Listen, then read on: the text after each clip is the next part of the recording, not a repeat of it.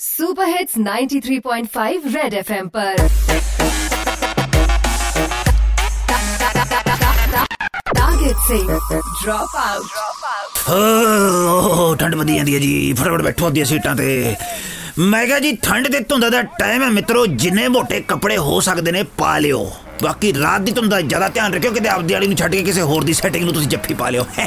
ਮੈਂ ਪਾ ਬੈਠੇ ਸੀ ਗਲਤੀ ਨਾਲ ਇੱਕ ਵਾਰੀ ਉਸ ਤੋਂ ਬਾਅਦ 36 ਵਾਲੀ ਪੈਂਟ ਦੀ ਥਾਂ ਤੇ ਅੱਜਕੱਲ 40 ਵਾਲੀ ਪੈਂਟ ਮੇਚ ਆਉਂਦੀ ਹੈ ਕੁਝ ਇਹੋ ਜਿਹਾ ਹੋ ਗਿਆ ਸੀ। ਚਲੋ ਛੱਡੋ, ਕੰਮ ਦੀ ਗੱਲ ਕਰਦੇ ਹਾਂ। ਕੰਗਨਾ ਦੇ ਦਿਲਜੀਤ ਨੂੰ ਭੇਜੇ 10 ਟਵੀਟਾਂ ਚੋਂ ਜੇ 2 ਮਾਈਨਸ ਕਰ ਦਈਏ, ਤਾਂ ਬਚਦੇ ਨੇ 8 ਮੈਂ ਸੁਣਿਆ ਬੀਬਾ ਅੱਜਕੱਲ ਪੰਜਾਬੀ ਦੀ ਕਲਾਸਾਂ ਵੀ ਲੈ ਰਹੀ ਹੈ। ਕੰਗਨਾ ਦੇ ਦਿਲਜੀਤ ਨੂੰ ਭੇਜੇ 10 ਟਵੀਟਾਂ ਚੋਂ ਜੇ 2 ਮਾਈਨਸ ਕਰ ਦਈਏ ਤਾਂ ਬਚਦੇ ਨੇ 8 ਮੇਨ ਗੱਲ ਜੋ ਮੈਂ ਤੁਹਾਨੂੰ ਦੱਸਣੀ ਸੀ ਕਿ ਅੱਜ ਮੈਂ ਤੁਹਾਡੇ ਵਾਸਤੇ ਲੈ ਕੇ ਆਇਆ ਉਹ ਚੂਰਨ ਜੋ ਇਸ ਸਰਦੀਆਂ ਦੇ ਵਿੱਚ ਘਟਾਊਗਾ ਤੁਹਾਡਾ ਪੇਟ ਪੇਟ ਪੇਟ।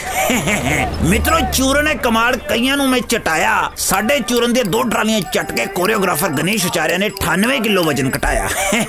ਇਹ ਜੀ ਗੱਲ ਨਹੀਂ ਐਕਸਰਸਾਈਜ਼ ਵੀ ਮੇਰੇ ਕੋਲ ਮੁੰਡਾ ਕਰਦਾ ਰਿਹਾ ਟਾਈਗਰ ਸ਼ਰੋਫ ਦੀ ਤਰ੍ਹਾਂ। ਦੋ ਫੱਕੀਆਂ ਸਵੇਰੇ, ਦੋ ਫੱਕੀਆਂ ਸ਼ਾਮ ਨੂੰ ਚੂਰਨ ਦਾ ਟੇਸਟ ਲੱਗੂਗਾ ਤੁਹਾਨੂੰ ਕੌੜਾ। ਮੇਰੀ ਗੱਲ ਅਧੂਰੀ ਛੱਡ ਕੇ ਬੱਸ 'ਚ ਉਤਰੇ 4 ਨੰਬਰ ਸੀਟ ਲਿਆ ਲੈ ਕੇ ਆਈ ਮੇਰੇ ਵਾਸਤੇ ਆਉਂਦਾ ਹੋਇਆ ਬ੍ਰੈਡ ਪਕੌੜਾ। ਹਰੀ ਚਟਨੀ ਜ਼ਰੂਰ ਪਾ ਲਈ। ਸੋ ਦੇਖਣ ਦਾ ਕੋਈ ਮੁੱਲ ਨਹੀਂ ਮਿੱਤਰੋ ਕੀਮਤ ਰੱਖੀ ਹੈ ਰੁਪਈਆ 40 ਰੁਪਈਆ 40 ਰੁਪਈਆ 40 ਤਿੰਨ ਨੰਬਰ ਸੀਟ ਵਾਲੀ ਹੈ ਵਿੰਡੋ ਦਾ ਸ਼ੀਸ਼ਾ ਬੰਦ ਕਰ ਲਾ ਕਿਤੇ ਛਿੱਕਾ ਨਾ ਲਵਾ ਲਈ ਛਿੱਕਾ ਨਾ ਲਵਾ ਲਈ। ਓ ਹੈਲੋ ਹੈਲੋ ਉਹ ਜਾਲੀ ਐਮਬੀਬੀਐਸ ਡਿਗਰੀ ਵਾਲੇ ਉਹਨੂੰ ਤਾਂ ਕੱਲੀਆਂ ਛਿੱਕਾ ਲੱਗਣੀਆਂ ਨੇ। ਤੂੰ ਮੇਰੇ ਤੋਂ ਨਾਸਾਂ ਨੇ ਤੁੜਵਾ ਲਈ। ਚਲੋ ਤਰ ਬਸ ਤੋਂ। ਲਓ ਜੀ ਕਰ ਲੋ ਕਿਉਂ ਨੂੰ ਪਾਂਡਾ। ਅੱਜ ਦਾ ਟਾਰਗੇਟ ਫੇਰ ਪੂਰਾ ਨਹੀਂ ਹੋਇਆ।